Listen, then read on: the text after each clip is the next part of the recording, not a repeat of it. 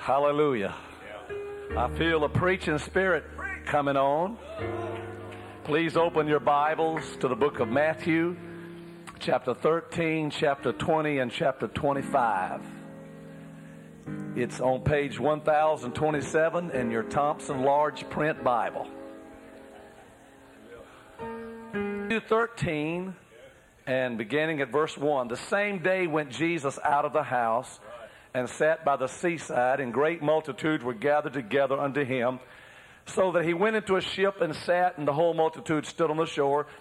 And he spake many things unto them in parables, saying, Behold, a sower went forth to sow.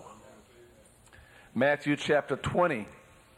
If you would turn there with me, please. For the kingdom of heaven is like unto a man that is a householder, which went out early in the morning to hire laborers unto his vineyard. And when he had, if I say agreed, when he had agreed with the laborers for a penny a day, he sent them into his vineyard. Chapter 25 and verse number 1. Then shall the kingdom of heaven be likened unto ten virgins, which took their lamps and went forth to meet the bridegroom. Five of them were wise, and five of them were foolish. And let everyone say amen. amen. You may be seated. The great task. I started preaching in January. I accepted the call to preach in January of 1969. In just a few months, I will have been preaching the gospel 30 years. I got up from the altar. It took a long time for God to call me to preach. I, got called to preach 20 minutes after I got the Holy Ghost. Never did understand why it took so long for some people to get called.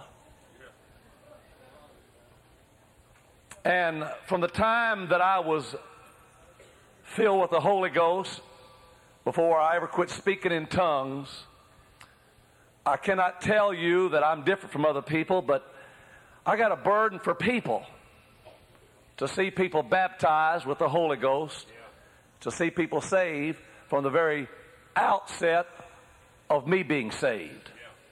And I praise God for that burden. I travel across this country all the time preaching seminars and doing seminars on soul winning. And I guess the greatest need in the United Pentecostal Church, and I know that we have the greatest preachers in the world. There are no greater preachers in the world than apostolic preachers. We have by far the greatest singers in the whole world. We are gifted with great talent, with great abilities. We have people from every walk of life. I, I think that God has fitly formed this church together. And I do feel a preaching spirit. My goodness. But there is a great need in our churches today for men and women who have the ability to teach and apply the Word of God with simplicity and with clarity. I was in a large seminar not long ago, and uh, I asked several questions, and one of those questions was Have you ever heard the complete, simple gospel of the death, burial, and resurrection in a form that you can understand? And there was only a small handful that was able to raise their hands and say that I completely understand the message of the death and burial and resurrection. I thank God for church. Can you say amen to that? I realize that church is one of the most important entities in our life. Our lives are right, the middle of our life is the church. Can I have an amen? We, everything we do revolves around the house of God. I praise God for that. Can I have an amen? But the truth of the matter is that when you come to the house of God, when you come to church, we are putting an undue burden upon that pastor every time we come to the house of God. We're saying, Pastor, you're the preacher. You get the job done. You preach the sinner. You bring them to the altar. You make sure they get the Holy Ghost. You baptize them and so on. But the truth of the matter is that when the preacher gets to the house of God, he has to be a psychiatrist in order to survive. Because every time I walk to my pulpit, I am burdened with the needs of that congregation.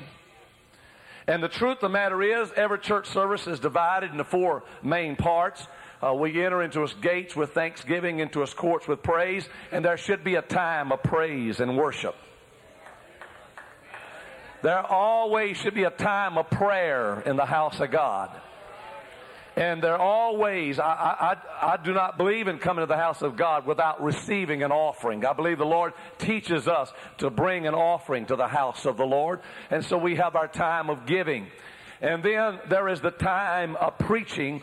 And even at the time of preaching, uh, there is so much demand on that preaching that sinners come into our church and walk out and are not saved, not because we don't have good churches and not because we don't have good preachers, but because the church demands so much time of itself that we don't give enough time to those who are lost. And there's a great need among us for soul winners in the local church. You only need one soul winner in a church for a church to go. One soul winner can bring more people in than most preachers can run off.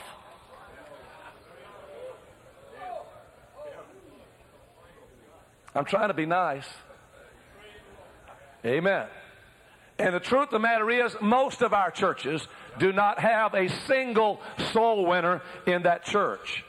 Second Timothy chapter 3, 14 says, Continue thou in the things which thou hast learned and hast been assured of, knowing of whom thou hast learned them, and that from a child thou hast known the holy scriptures, which are able to make thee wise unto salvation through faith which is in Christ. All scripture is given by the inspiration of God.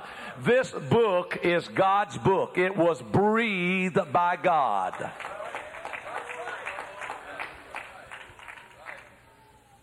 Can I have an amen?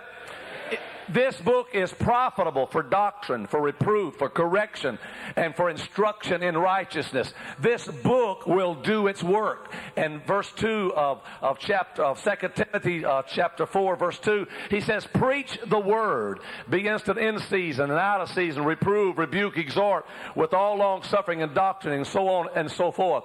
And, and, and he said, I want you to make full proof of thy ministry. And one of the greatest assets that we have in the entire world is that book. That book will do its work. I said, this book will do its work. You need to know who you learn from. You need to know that what you teach comes from God. You need to preach the word. But we need to teach that word with the best of our ability. And he said, study to show thyself approved unto God, a workman that needeth not to be ashamed, rightly dividing the word of truth. Uh, before I go much further, I want to tell you, I don't come here today as a novice. I've, I've been, I've been involved in soul winning and it's been my major for 29 and a half years. And I intend to go to my grave being one thing, and that is God, want to be a soul winner. More than I want to be a pastor, more than I want to be a preacher, more than I want to be somebody else. God, I've got to be a soul winner. Amen. If you're going to be a, a, soul winner, you're going to have to learn to be faithful to the Word. You're going to have to learn to be committed to that Word. And you're going to have to learn to love that Word. Can I have a witness, somebody? Now, I want to deal today, I want to deal with three parables that I feel like that the Lord has sent me uh, here today with.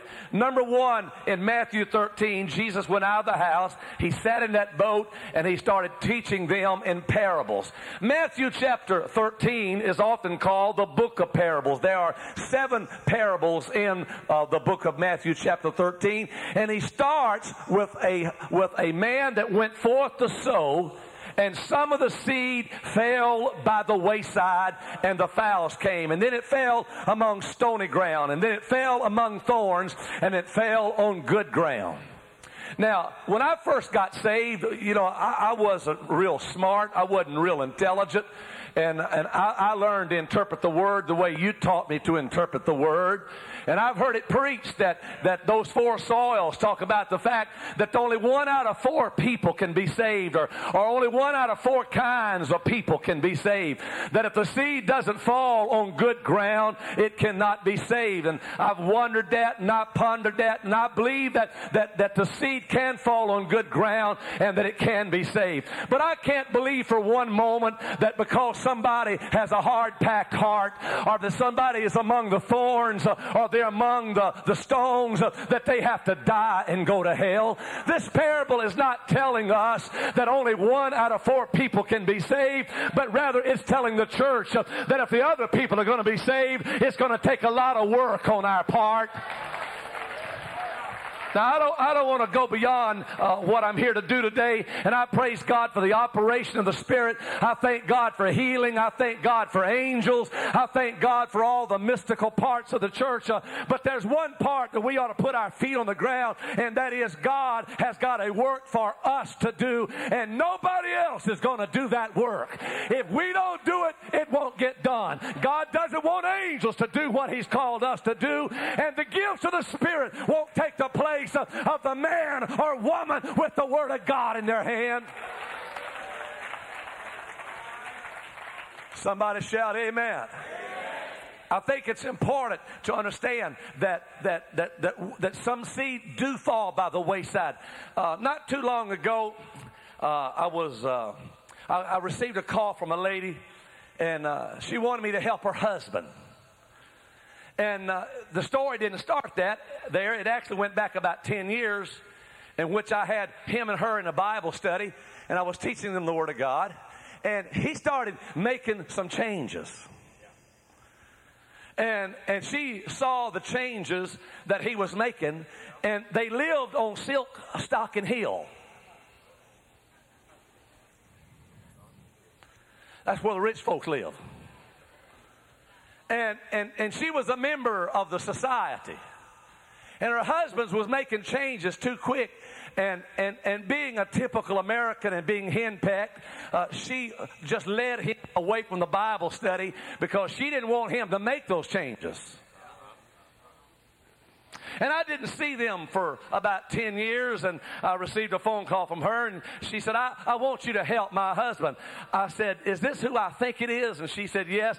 I said, Lady, 10 years ago, I was helping your husband. And I said, Your husband was on his way to salvation, and your husband was on his way to his right mind. I said, It seemed to me like that there was somebody that ran interference in that, and it was you. And I said, Do you want me to help him again just so he gets back on his feet so you can drag him out again? Or do you want to change right along beside him? I said, I'm not interested in teaching him till he gets back on his feet and then you dragging him back. But if you'll make a commitment, I'll, I'll help both of you. She said, You're kind of hard. I said, I'm kind of truthful. And so I started, I, I, started going over there on Saturday night and, and teaching them Bible study. And what, oh, what a Bible study we had. Praise God. And we was in that Bible study one night, was around this big oak table, and, and I was I was sitting there and, it was a real tense Bible study. And, and I had a preacher that that came to spend a few days with me and he wanted to go through our Bible study and our soul winning program. And, and I said, look, when we pulled up the driveway, I said, this is a sticky Bible study. And, and you, you know how preachers, how opinionated they are?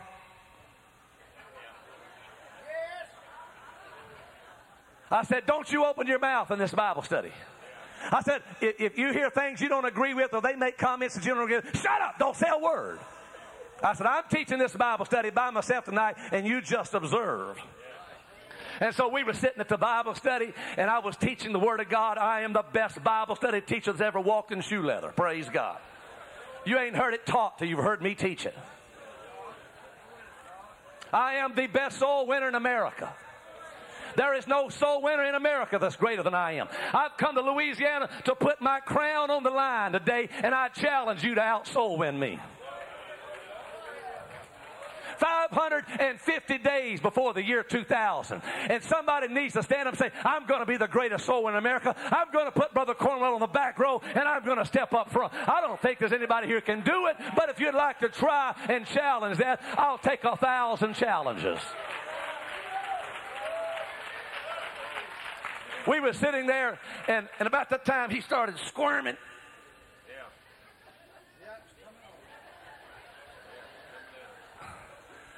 I thought, what's wrong with you, man? And I, everybody was watching him, sweat's pouring down his face. And, and after a while, I turned and said, Would you be still? And he said,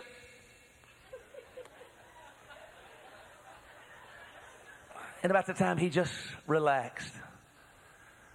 And then that cat started climbing up my leg.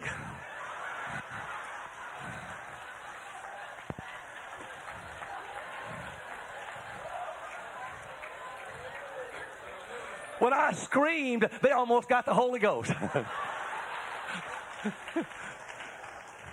I was teaching one Saturday night, and I went out to my car, and, and they knelt down on the driveway uh, next to my car door. I had my window rolled down, and, and he looked at me with tears in his eyes, and he said, "Brother Cornwell," he said, "You come over here on Saturday night," and he said, "He said, man, he said, you are you are addictive."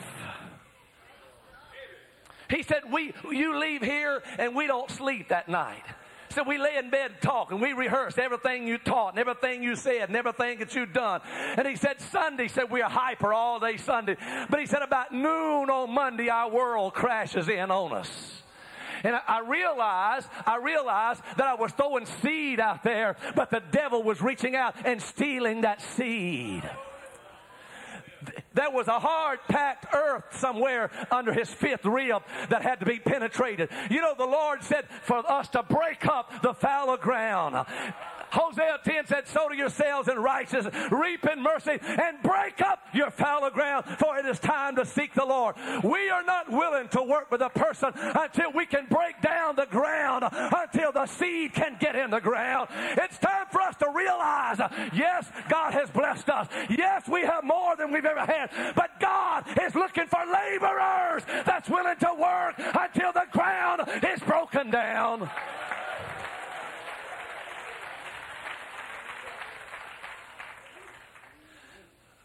When he said that, I got out of my car. It dawned on me exactly what he was saying. I said, I tell you what, Bob. I said, uh, let, let me let me come let me come down to your office on Monday and let me teach you the word Monday, Tuesday, Wednesday, Thursday, and Friday for an hour on your lunch hour. He said, Pastor, he said, there are too many interruptions. Let me come to your office at noon every day and teach me in the quietness of your office. I said, You got a deal. I mean, the offering plates are closer to my office they are to his. And so on Monday, Tuesday, Wednesday, Thursday, and Friday, I taught him an hour every day. We didn't get very far. I taught Saturday night in his home, and I said, let's try it another week. And we tried it another week. And I taught him on Saturday night, and I said, let's try it another week. And we tried it another week. And, and, and I taught him on Saturday night for about eight or nine consecutive weeks, every Monday through Friday, for one hour, he was in my office. I never will forget the afternoon on Thursday when he walked in and he was shaking almost uncontrollably. He said, something is happening to me. I said, come into my office. And we went in my office. I said, kneel down on the carpet. He knelt down on the carpet and I started casting devils out. Let me tell you what the word will do. Oh, my God, I feel a preaching spirit. Let me tell you what the word will do. The word will cast devils out. He cast out devils by his word.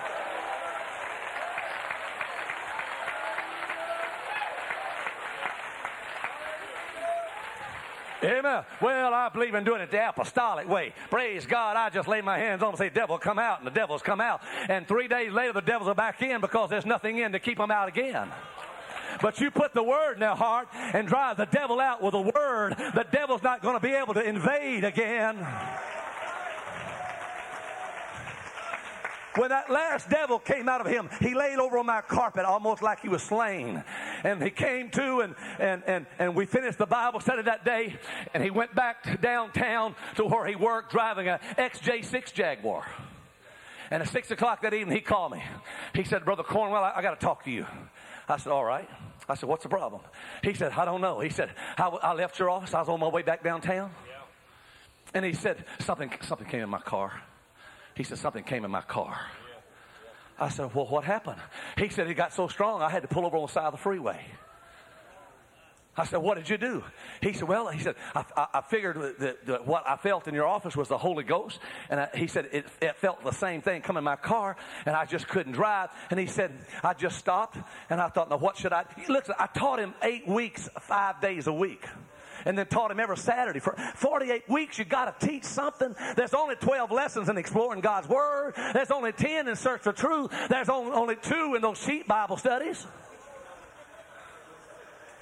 Pun intended. I challenge the whole mess of them to a soul winning contest, and let's find out who can win the most souls in one year, and let's go with that. Put that in your pipe and smoke it. I said, "What happened?" He said, uh, "Well, he said, he said, uh, I, I, you, you, taught on the Book of Psalms, and I, I just, I just raised my hand. and I said, "Praise the Lord." But he said, Pastor, he said, that's what's wrong. He said, I got to trying to praise the Lord just like you said, but it just wouldn't come out right. I said, What do you mean it didn't come out right? He said, Well, I was, I was trying to just praise the Lord. And he said, I still don't understand what I said. God baptized him with the Holy Ghost on the side of the freeway in his car. Not because he came from a Sunday morning service, but because somebody broke up the fallow ground and somebody was willing to work with him until the devils came out of his life.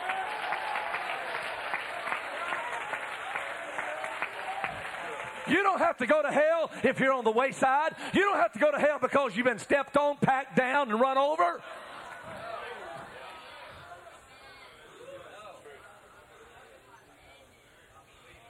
Sister Coleman and I had opportunity to go to Israel. I, I'm a stickler about the Word. I believe in, if it says being baptized, get baptized. I believe the Word says something, it's right. The scientists might be wrong, but the Word's right.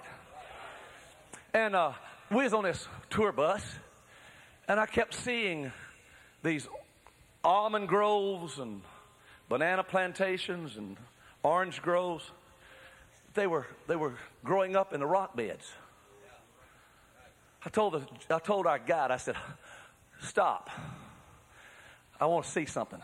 I got out of the bus, walked out into the orange grove there, and there was, it was almost like a rock bed.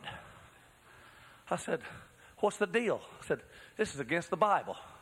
The Bible says if you plant seed on stony ground, it grows up, but because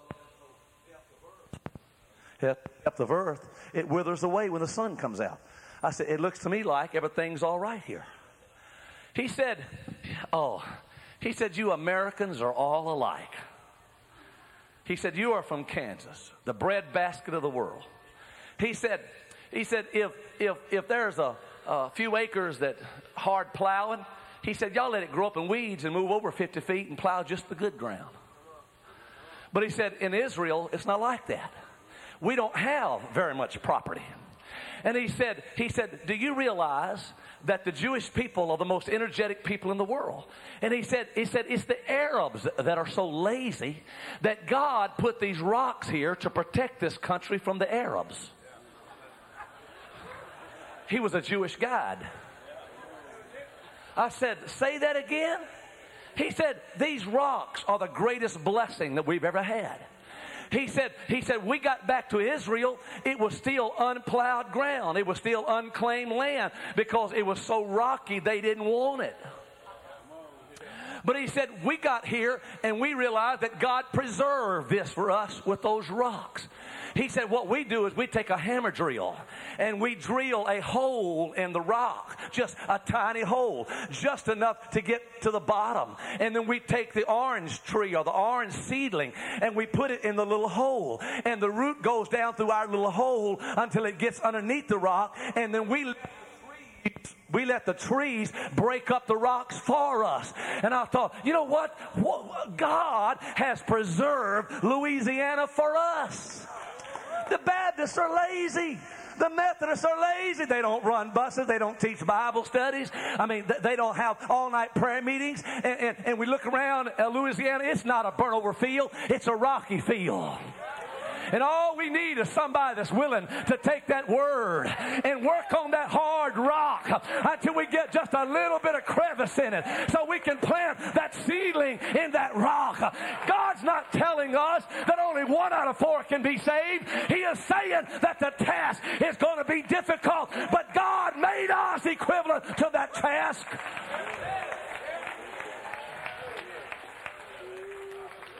Somebody needs to just shout, Amen. I'm going to tell you what, there's no more good ground out there.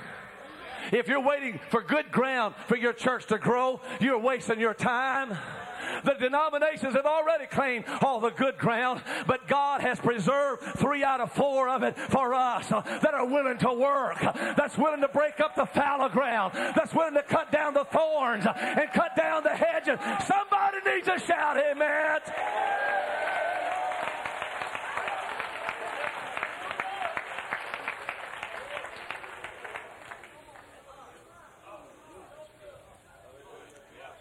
I'm trying to be nice, Brother Tenney, but I just feel an attitude here. I don't care how good you can preach.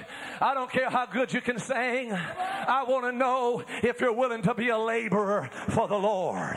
I wonder if you're willing to work for God when there's no spotlight on you, when there's no limelight on you. I wonder if you're willing to work for God when nobody will ever see what you're doing except the hand of Almighty God. Let me tell you something. Let's break up the fallow ground. Let's break up the stony ground. Let's cut down the thorns.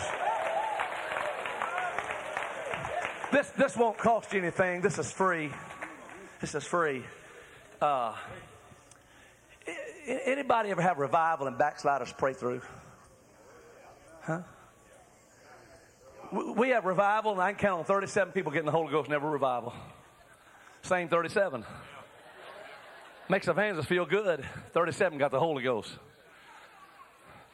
But there's some that I wish I had a ball peen hammer. That just as soon as they pray through and start talking in tongues, conk them.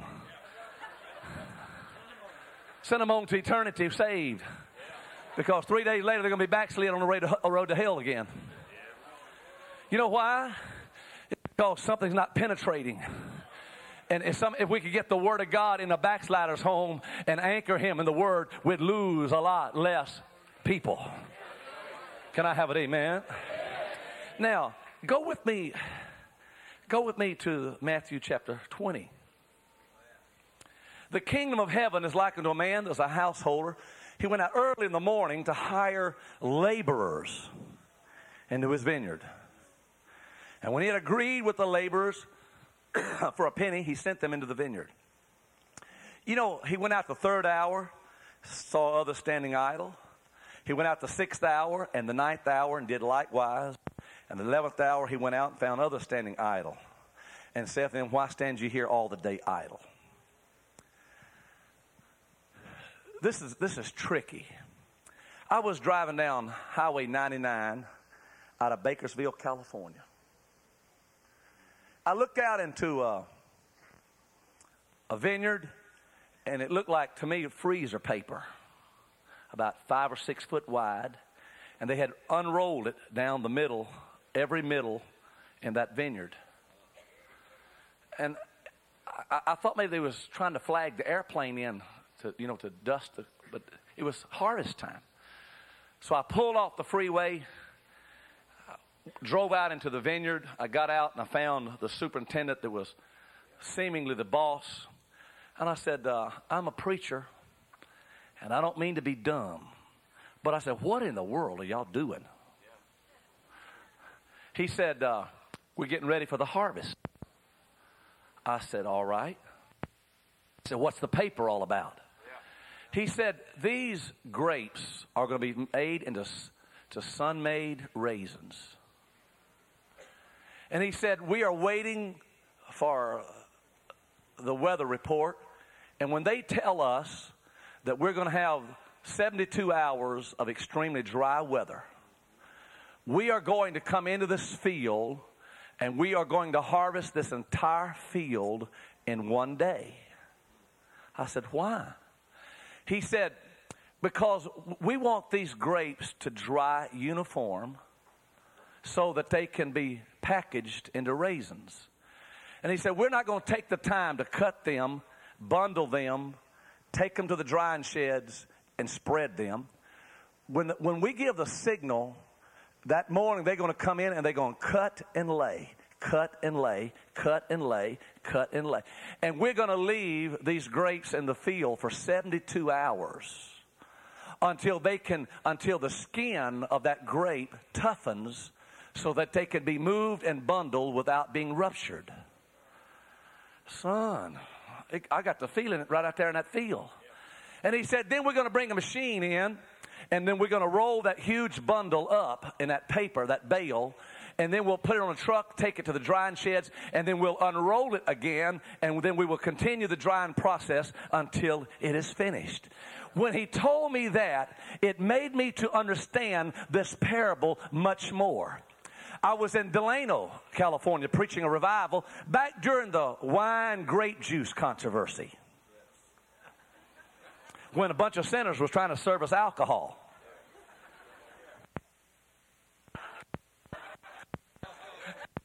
It's all right. They know I'm just picking. and and being a young evangelist that I was, I loved controversial stuff.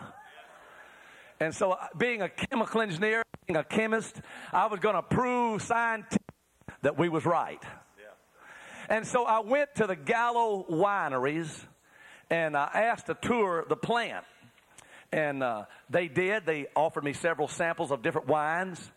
And uh, I told them, I said, I'm doing a study on wine from the Bible perspective and, and, and, and communion. And when I told them that, uh, the, the owner came out he said, Are you the preacher? Yes. He said, Come. I went into his office and sat down and he said, Let me give you some interesting stuff. He said, winemaking has not changed in 6,000 years. Thank you, sir. in 6,000 years. He said, he said, when we, when we bring the, the, the, the grapes in, or the, the grapes in the, and we dry them, they, in the old days, they packed them in sawdust, buried them in the ground and left them there until they needed the drink. And then they would bring them out eh, of the crates in the sawdust and they would put water on them and wait a number of days and the grape would reswell and then they would they would press the grape afresh. And so we could have fresh grapes year round and he said he said they put the, the, the, the fresh drink in, in new wineskins to keep it from rupturing the old bottles. And he said he said we wanted it cold. We would dig a hole in the ground and we would place the goatskin bag in the hole cover it with straw mix it with sand and then we would pour water on it all night long. And the desert air would dry it would evaporate the water. And the next morning you could have ice on your drink if you so desired. And I, I, when I got when I left there, I realized that there was a custom that when it got time to to harvest that crop, it was their livelihood for the entire year. And every morning at daylight, the owner of his field would go to the northwest corner of his field.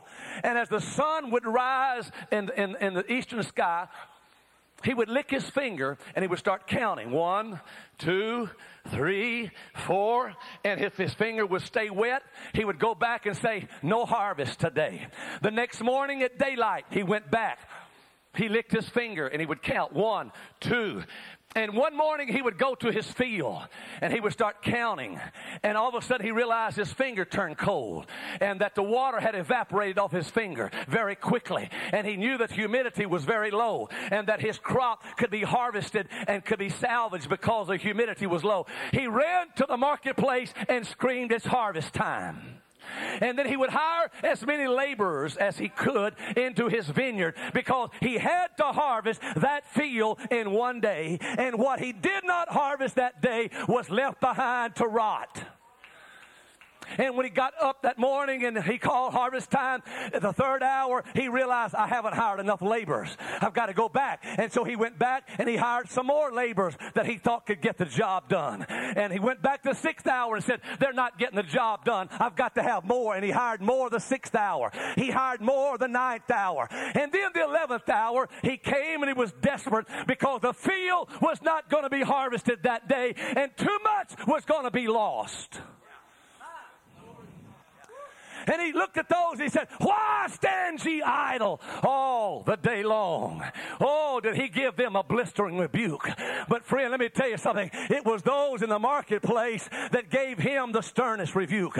He said, We have been here since six o'clock this morning, and no man hath hired us. I say it's time that we equip and that we commission and that we train our people for this 11th hour. They've been standing idle in the marketplace all this time, and it's time to mobilize our people and get them in the harvest field before it's too late.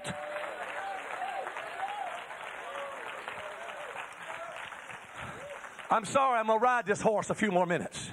There are too many churches that have no soul winners. They sit on our pews.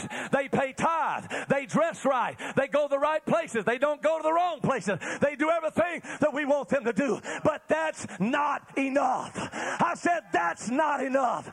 Don't look at me say, Brother Cornwell, we don't like you and we're angry at what you're preaching. Let me tell you something, preacher. It's time for us to call our people to the harvest field. And we got to train them and teach them to do the work of God because we cannot do it on our own.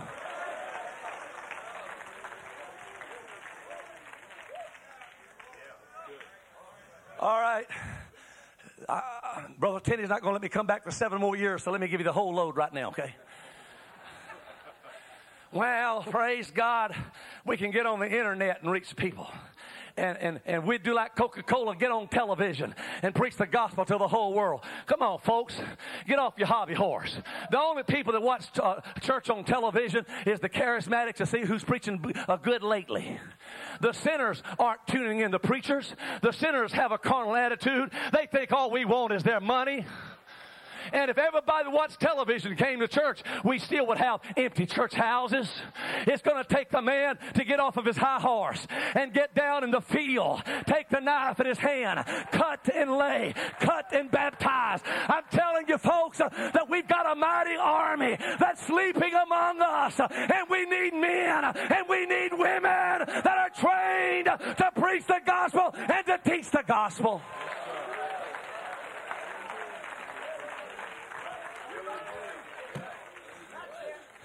You know, well, I can't do it. I can't. I just can't do it. And you know, that's not my cup of tea. What's your cup of tea? Driving a Cadillac and eating highfalutin places? Some of you, some of you would have a nervous breakdown in a sinner's home. You'd feel defiled walking into a sinner. You've been saved so long. We got a lady in our church. She can't read or write. And I, have been preaching heavy on soul winning. I, I, I, don't, I don't make a hobby horse out of it. I try not to preach it over three times a week.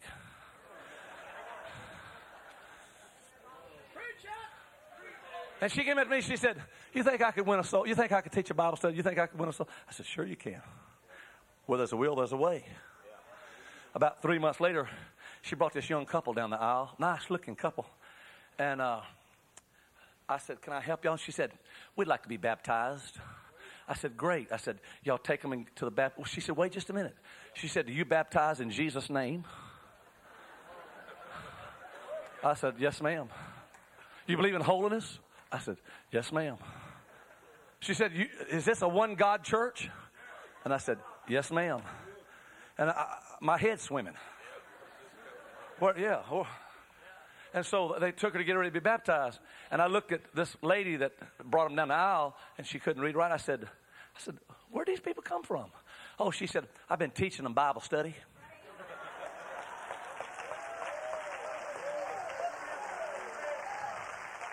Boy, I thought a miracle took place. I thought God had taught her how to read. But I was teaching a Bible study to an elderly gentleman, and, and, and he brought his ghetto blaster to Bible study, every Bible study and he would set his ghetto blaster up next to my Bible study chart. And she said, Pastor, she said, uh, I, I, can't read or write, but she said, I got your tapes. And she said, I got to listen to them. And she said, Do you know every time you turn the page, you can hear it on the tape? And she said, I can't read and I can't write, but I can play a tape recorder and I can turn a page. And she said, I just brought your tape over and plugged it in. And, and they don't know I can't read and write because I turn the page at the right place every time. You're not, you're not going to sit there and have an excuse to go to hell with.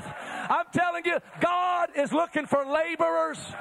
He's not looking for skilled workers. He's looking for laborers. He's looking for laborers.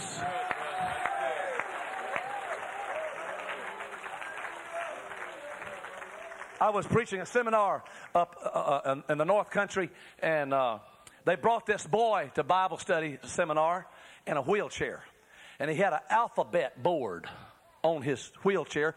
I, I, don't know if he had MS or MD or what he uh, he was spastic. I don't know, I don't know what it's called, but he, he couldn't talk and he was spastic and he would drool and, and and the only way he could talk was when he would get control of himself. He would get his finger and he would he would spell out words one letter at a time with his finger on that board.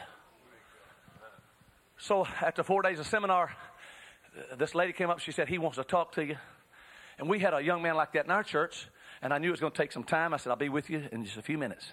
So after church was over, I knelt down beside him, and, and he was so excited. He shook that wheelchair, and he drooled, and, and, and he finally got himself together, and he pulled his finger down, and he spelled out one letter at a time, May I teach a Bible study?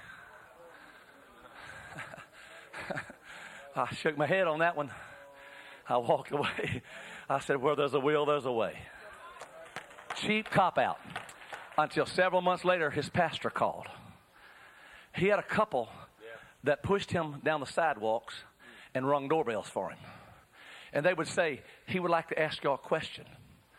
And thousands of doors slammed in their face.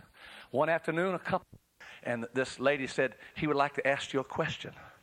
He, they looked down at this boy in his wheelchair with this board on it, and they stepped off the porch. They knelt down on either side of him. It took him five minutes to calm down. First time anybody had ever came out and let him talk. And he spelled out, May I teach you a home Bible study? And they said, You, you want to teach us a Bible study? With your finger? And, and he just went berserk, drooling everywhere, couldn't talk, and shook that wheelchair. I, I, he was having a brush arbor spasm in a wheelchair.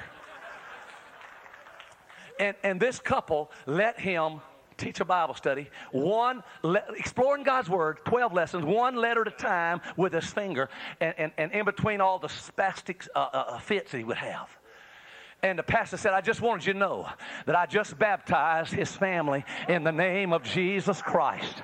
I'm not going to let you sit on a pew with an excuse and go to hell with it. If you want to be a soul winner, you can be a soul winner.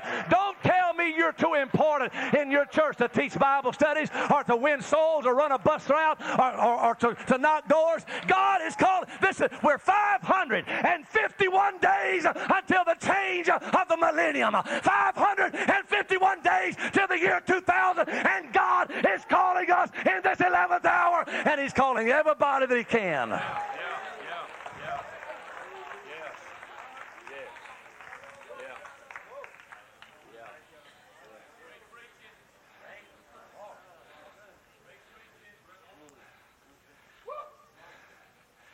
Let me, let me tell you why I got saved.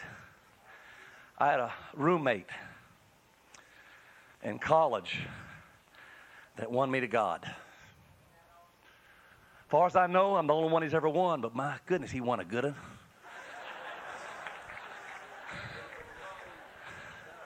Man, you don't have to win very many, just win the right one. Did he, did he win the lottery or what? You know, I, I, got, I got saved because there was a youth camp here in 1967. And John Kershaw was preaching this youth camp during the Six Day War. Scared the Hades out of everybody. You know, a thousand people got saved him preaching false doctrine. I want you to know that the Jews are going to Jerusalem and they're going to that wailing wall and there's nothing separating them except a barbed wire fence.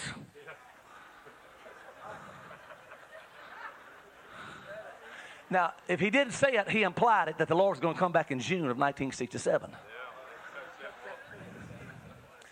Son, that's exactly what I always prayed. God, let me get saved right under the wire. Let me live any way I want to live. And 15 minutes before the rapture, let me get saved. Get the best of both worlds. I figured anybody could live for God 30 days.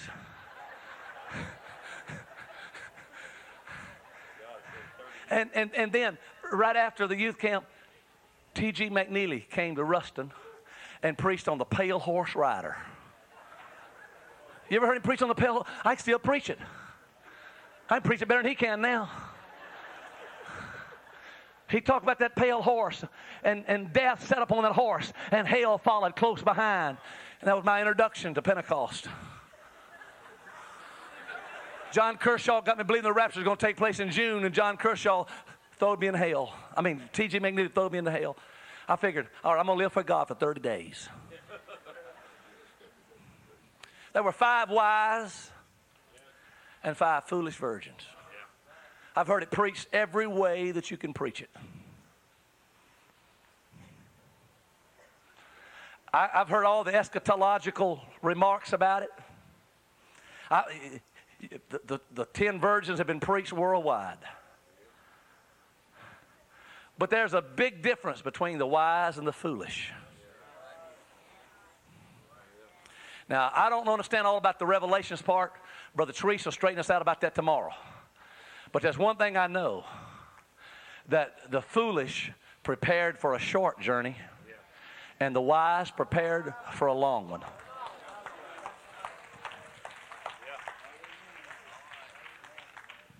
when I, when I lived for God 30 days and the Lord didn't come back in June, I got mad at John Kershaw for lying to me. But I had to make a decision whether I wanted to live for God another 30.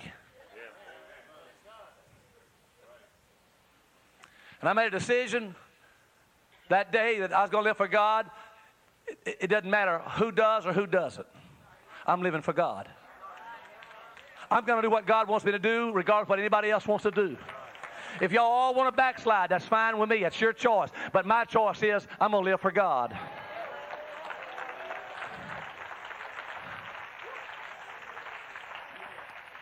The sad part of the scripture in chapter 25 it says, While the bridegroom tarried, they all slumbered and slept. And at midnight there was a cry made that bridegroom cometh, go ye out to meet him.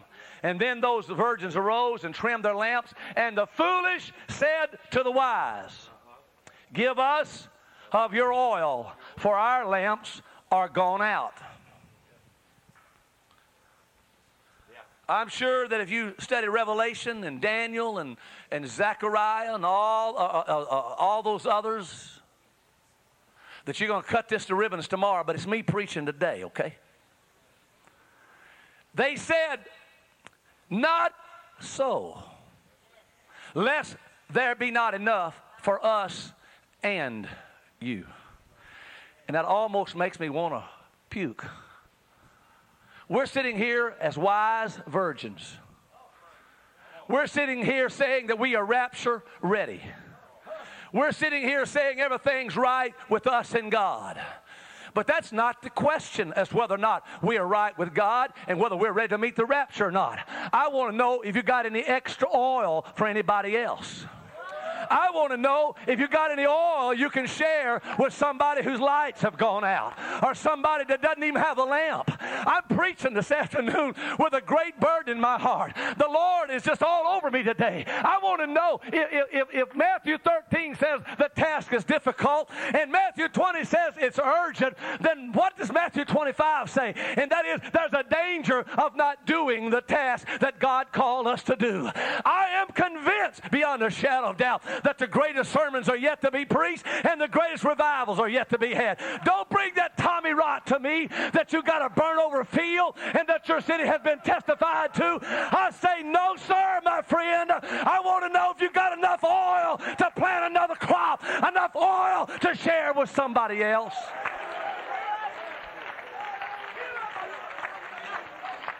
Hallelujah.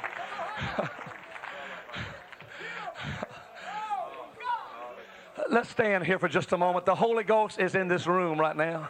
I'm not, folks, I'm not trying to be offensive. I'm not trying to be ugly today, but I'm ready for the rapture. I'm ready for the Lord to come. I have prayed this week, even so, come quickly, Lord Jesus. But I'm checking the pot, and I want to make sure there's oil for somebody else in that bowl. I want to make sure that I'm concerned about somebody else besides just my family. Is there a neighbor? Is there a co-worker? Is there somebody that needs the baptism of the Holy Ghost? And it's up to me to reach them with the gospel.